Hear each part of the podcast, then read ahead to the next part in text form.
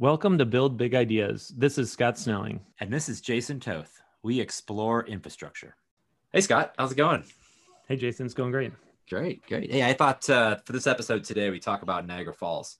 Um, and, and bear with me here. I know when we talk infrastructure, what's what does Niagara Falls have to do with infrastructure? But uh, as you know, my previous role working with the Corps of Engineers in Buffalo District, we work closely on Niagara Falls and with our Canadian partners. And one of the questions I received often was, uh, "Can you turn off Niagara Falls? Like, is there a switch somewhere that you could just switch off the water?" And I always thought it was a funny question, but I, I think it's it might be a fun deep dive into um, what all is involved with Niagara Falls. Is it a natural feature or is it part of the built environment? And I think the answer to that question is actually this interesting interweaving of the natural and built environments it brings in international politics and it brings in the different uses between recreational and industrial and commercial. And and just interweaves them all into this interesting picture. And so i thought what maybe we do is zoom out just for background and we just look at the great lakes because niagara falls is part of that hydrologic system. So you got all five great lakes are naturally hydrologically connected. And so if you looked at the Great Lakes, they're all connected. And so that means, in theory, a drop of water that happens to fall in far western Lake Superior could make its way all the way to the Atlantic Ocean. And that, you know, be flowing uh, across Superior through the Straits of Mackinac. And depending on the currents, maybe stop in Lake Michigan, then running the long dimensions of Huron and Lake Erie and Lake Ontario, but then finally making its ending its like over 2,000 mile journey down the St. Lawrence River. Um, and so uh, it's not only important for the hydrologic cycle, but when you think of modern day navigation for recreation and commercial, which is probably something we could talk about in the future, this is all connected. but right now, we're just focusing on water.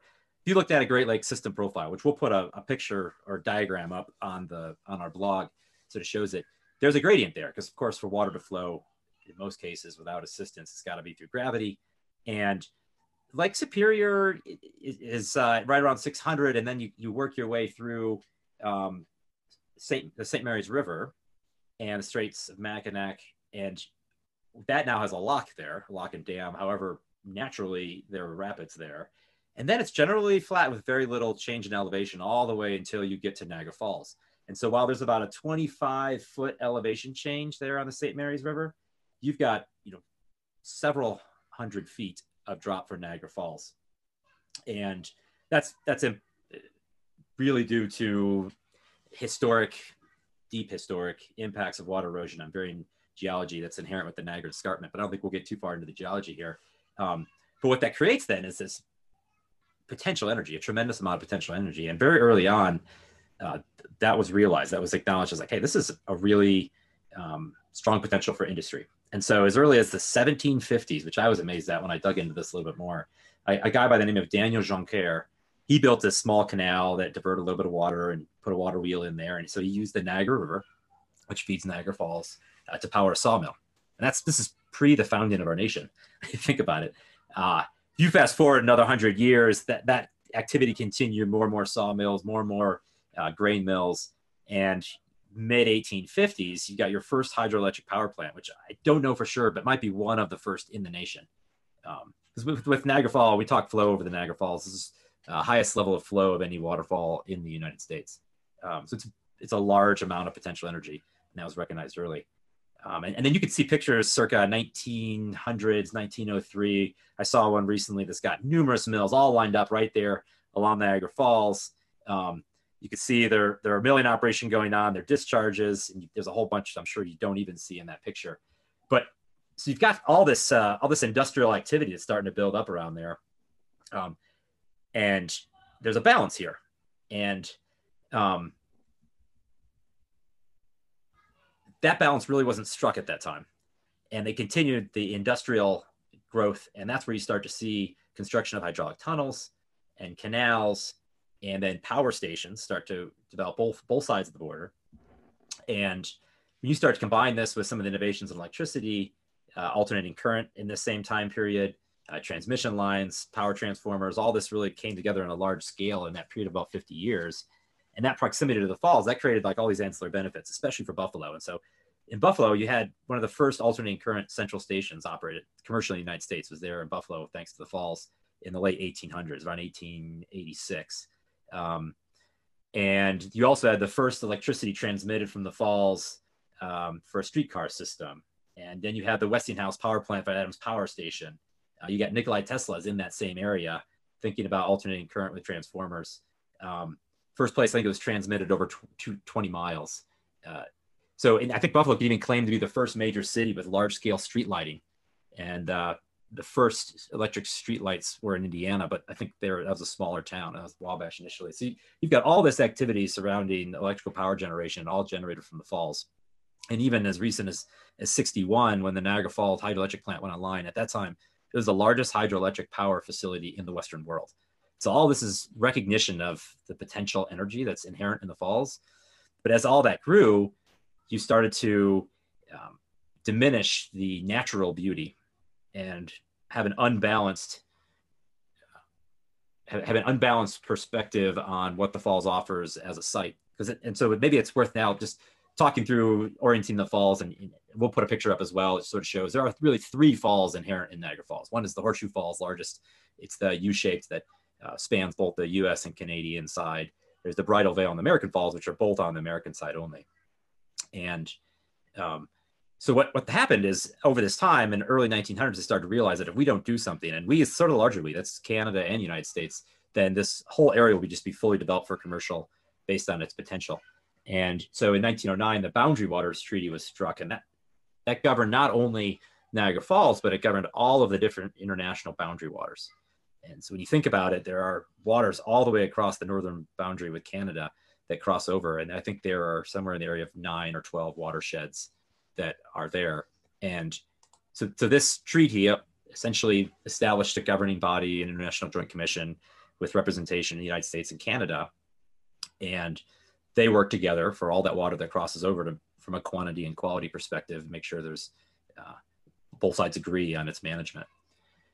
And so Niagara Falls being one of those, as part of this treaty, they said, well, we want to keep the natural beauty of Niagara Falls while balancing its use for commercial.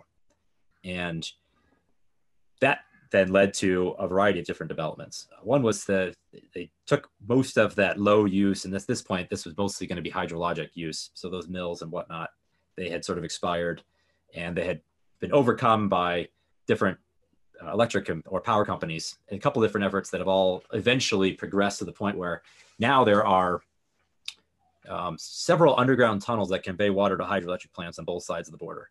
So there's two on the U.S. side. They run under the city of Niagara Falls, uh, and they go to the Lewiston and Robert Moses's plants. And there's three on the Canadian side that supply the Canadian Niagara and the, the Sir Adam Beck uh, generation plants.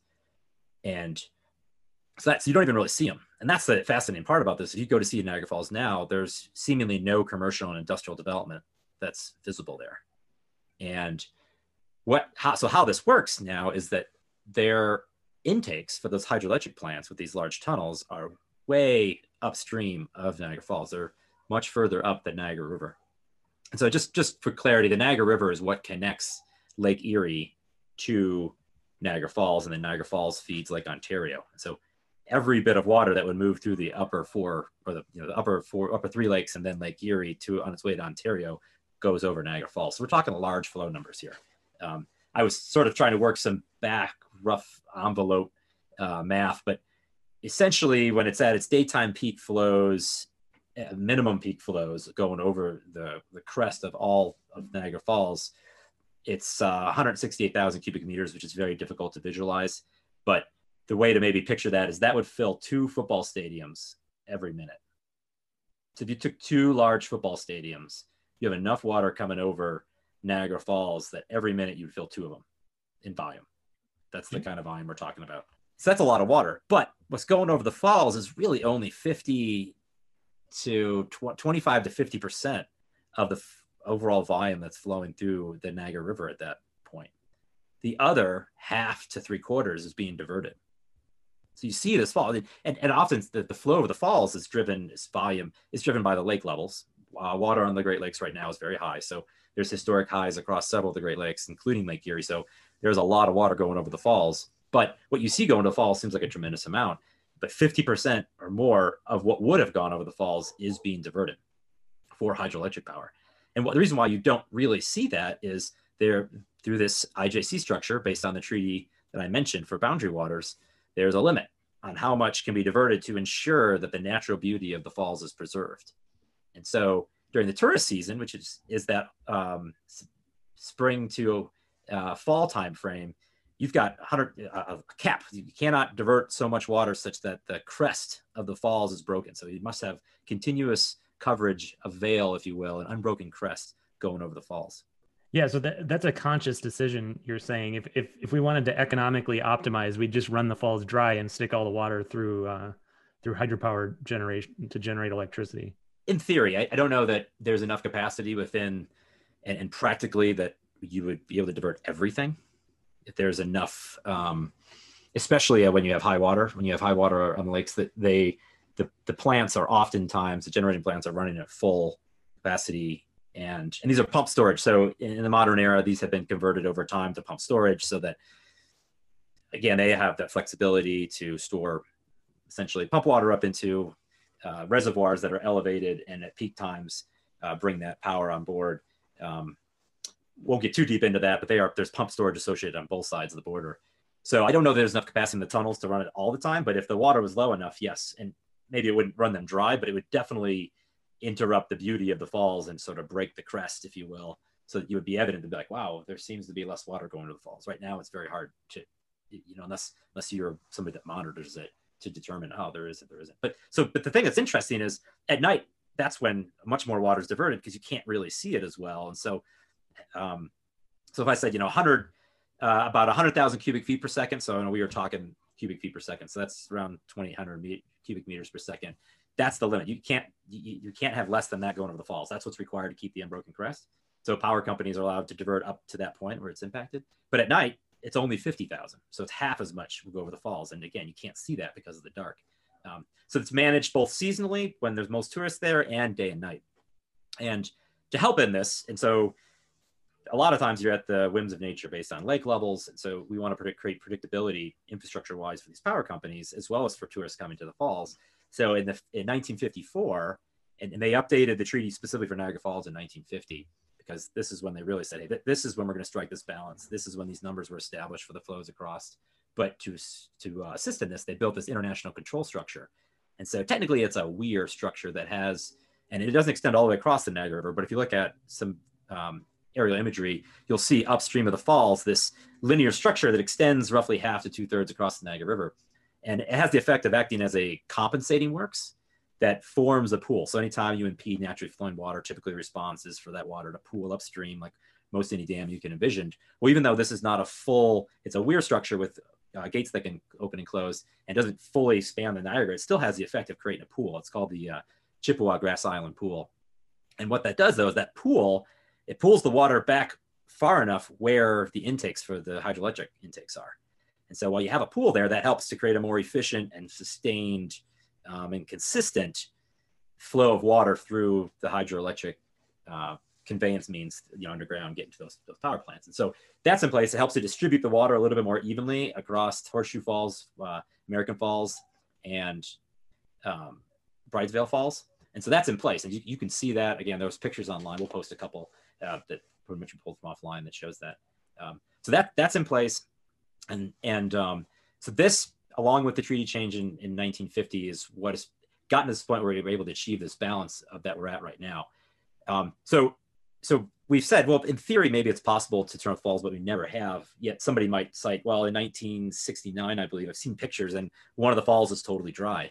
And so it's not necessarily the act of a switch. How that was achieved and the corps of engineers actually did that work is they put a, a large coffer dam so a stone and earth coffer dam and blocked off just the American Falls, not the Horseshoe. So it essentially allowed the water to divert around Horseshoe Falls. And they did that. The purpose for that was to study erosion and sort of establish a baseline survey of how what was the rate of erosion and you know, what, what, can we predict based off of that. And there's some pretty interesting um, conclusions off of that.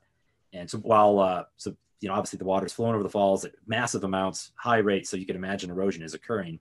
Um, and before that that uh, erosion was occurring bef- before, as they studied this, it was occurring at uh, three feet per year, which I thought was pretty rapid. So that means that the falls are cutting back, moving towards the mouth of Lake Erie at three feet per year. What they did is during this, when they when and I don't I don't know that this is the Horseshoe Falls. I'm speaking mainly on American because that's where I saw the data coming off of uh, when they dewatered it with this cofferdam. Um, so that would mean that, and, and so if you sort of uh, extend that impact back in history, maybe 10,000 years, and use that rate of just assuming that rate, that it had moved over the 10,000 years prior, almost 6.8 miles. So the Niagara Falls that we see now would have looked existed in a different form and shape, but still existed as a waterfall up by Lewiston, 6.8 miles downstream of the falls now. And then if you were to extend that time, say 50,000 years to the future, Niagara Falls would exist, but it'd be, or maybe not, it'd be Lake Erie. It would have reached the mouth of Lake Erie and um, not, not exist. And so, so that was an interesting, I, I hadn't really, it's sort of a fun thought experiment to sort of picture what it would be like, but obviously it's changing over time. All terrain does. Um, and uh, so, so they, they did this dewatering, they did this study, and then they removed the cofferdam, and that's the falls that you see now. And so, so it wasn't necessarily a switch that they took; it was just for a purposeful stopping. But I did look into the history a bit, and I, I did see that there was a time when there was the falls did totally dry up, but it was due to an ice jam. And so it was a low water event in the winter, lower flow, and there was a, almost uh, I think it was a 40 hour or so, and this is mid 1800s where there was an ice jam that actually slowed it to a trickle. Yeah, that is interesting. You know, so this is talking a little bit about the the water flow across the falls, but for navigation, I think there's the the Welland Canal is the right. route, right? And I'm, do you have any um, thoughts on how? I don't know the exact. My guess is the Welland Canal predates the agreement that you're talking about right now, and the the Welland Canal goes through Canada. It does. Um, so you need to to go from one lake to the next. You actually have to um, go go through this Canadian canal. Um, have you had any interactions that, with that canal? That's right, and that's so for we're talking again, focusing mainly on the water flow and the hydrologic connection and how it's tied to the um, hydropower infrastructure and industry. But for navigation of the Great Lakes, the Wellington Canal is the bypass around the fall. So if you're going to, uh, and we could talk again. This I think could be a really fascinating look at how the Great Lakes and navigation support industry in that area. I think it's a little bit more well known on the coast and east and west coast, but Great Lakes has got a you know linearly longer coast than both uh, east and west, and as a, a huge internal and, and some ocean um, ocean going nav that supports a variety of industries there. But if you're gonna if you're gonna uh, navigate, so you have ocean going, and, and over know, very large majority of the nav in the Great Lakes is internal, so it's internal to the, those lakes. But there's a good 10%, 15% that does navigate through the St. Lawrence Seaway and then uses the Wellington Canal to access Lake Erie and then the ports beyond and the other the other uh, three Great Lakes. I think a lot of it's iron ore, if I'm not mistaken. Uh, that internal shipping, a lot of it's iron ore. I, iron ore is probably the largest by uh, by volume, but there's definitely uh, salt. There's some internal goods that are also bulk bulk quantity goods that are. And I, I don't know that the year that the Wellington Canal was built. Uh, we'll, we'll, definitely we'll, we'll talk the nav part of this because that'll be that'll be a really interesting conversation. I know we both experienced in that. So, but yeah, really. And so I, I was thinking to myself, like, what did they do? Because they also when they had the the falls dewatered, they did some engineering, some actual hardening and deliberate efforts to prevent erosion really? of of the falls. And i thought what, what can you really do to, for that? And and it was just things aimed at slowing not stopping. So there was faults in there and they they put some underwater weirs to direct some of the more damaging current stuff. They they put uh they tried to strengthen the top of the falls mechanically bolting shoring stuff up. So i, I now this was in 69 so we just celebrated the 50th anniversary of that particular dewatering of the falls. So i'm curious how that has held up and but it, supposedly and what based on what they've been measuring based off the baseline they established is that while previously the falls were eroding at a rate of three feet per year, that has um, been reduced to one foot per year. Huh. Thanks to this engineering and hardening efforts. So it's interesting to me. I'm a little bit more familiar with uh, Upper St. Anthony Falls in, in downtown yeah. Minneapolis. And it, there's a lot of parallels in the history of, of the falls, right? They kind of start off with uh, powering lumber mills, you know, in, in the 17, 18, I guess 1700s in the, in in, in the case here, you said for Niagara Falls, I think it was mid mid 1800s when uh, St. Anthony Falls in Minneapolis, and then they kind of you know that's sort of the wild west at one point and a and a waterfall is a great source of power and it just draws people in for to that yeah. source of power and anybody who's there and who can harness it gets it and and it, they end up with a weird history and then the the erosion over time eventually causes troubles i know it's in anthony falls they had um, tunnels that collapsed in on the city and all kinds of crazy stuff, and they dewater it and reinforce the falls and and then it, it becomes kind of more institutionalized over time. But they, they have really interesting histories, and they they're a place of natural beauty and and power that that uh, benefits industry and society. So they're they're really fascinating sites. It is, and and I already cited one picture that I recall, but it had uh, maybe seven or eight factory structures that were perched on a precipice. That's because I mean, if you've been to Niagara Falls, the sheer sound you can of the water coming across is very. Um, I mean, you can feel it in your in your bones in your belly when you're standing by.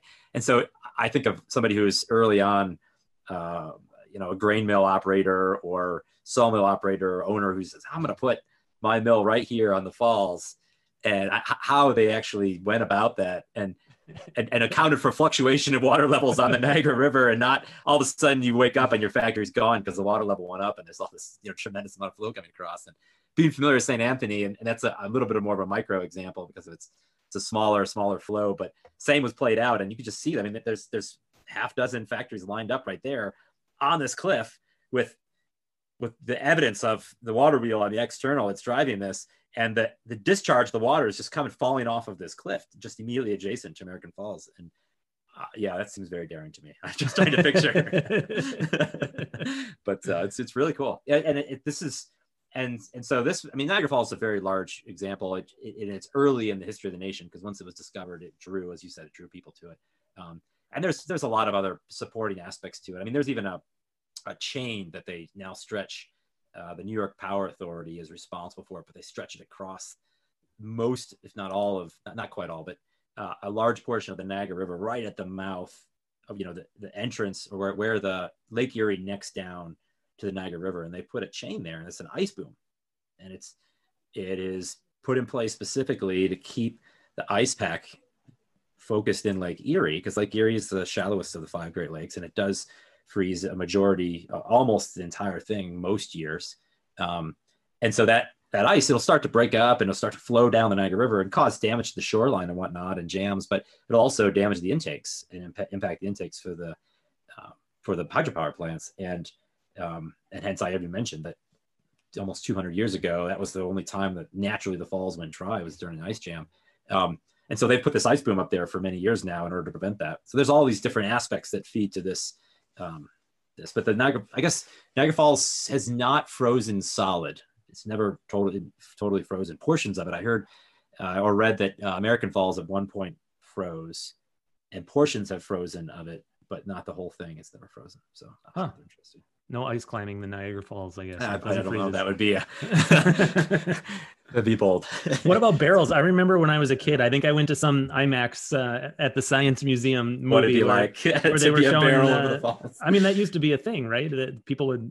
Some people lived. I don't know. They had all kinds of weird stories. Yeah. Do you have, I, any, do you have any barrel over the over the no, stories? I, I don't. I don't. And I'm not as familiar. Right.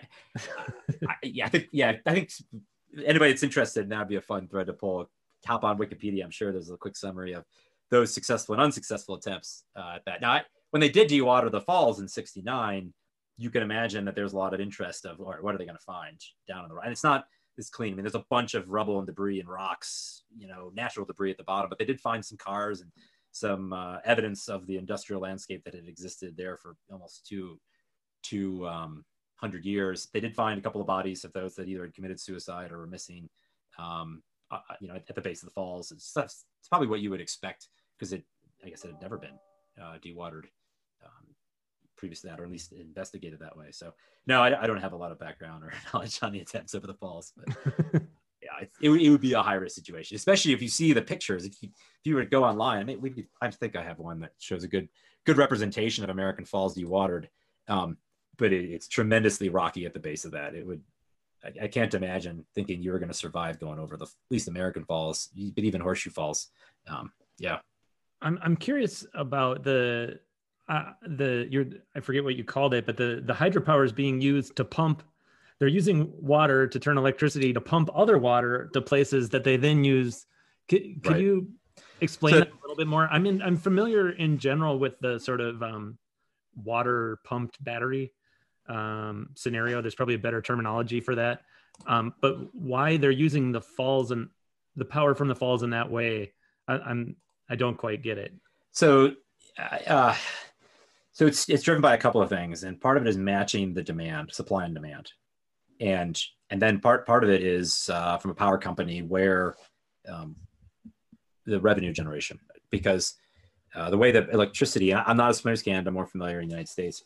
Power, electricity is priced based on demand, and so uh, higher demand peak periods in during the daytime, which you can imagine, which are typically in the morning and the evening, there's higher pricing for it at that time.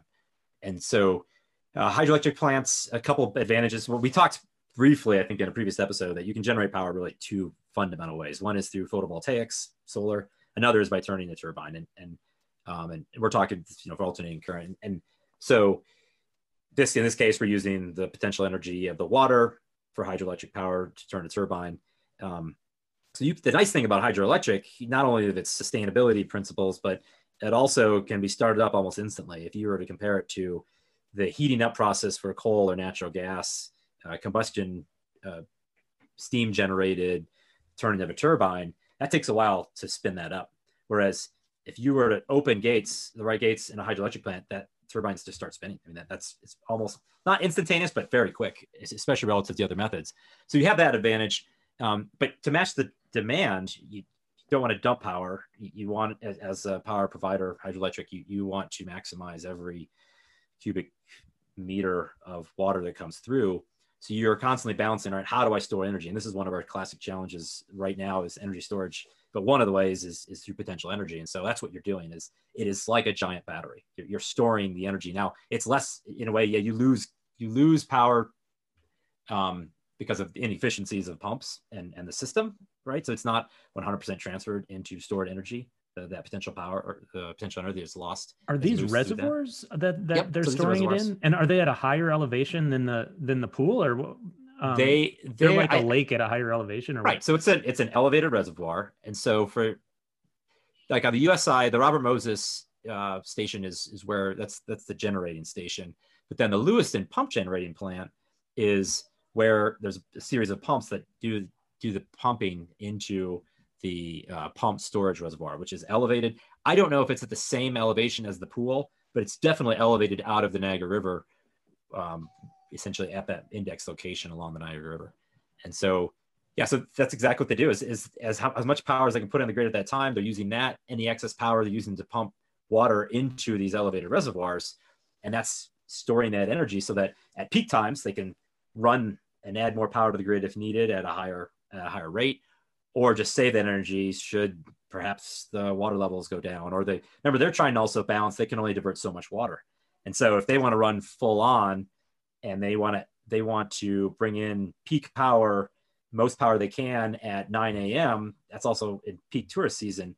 They might not be able to pull it directly from the Niagara River to do it. They're going to need to do that part as Niagara River, apart from that elevated storage coming out of the reservoir. So they, are constantly monitoring and balancing so that they have another means. But uh, it's, it's energy storage.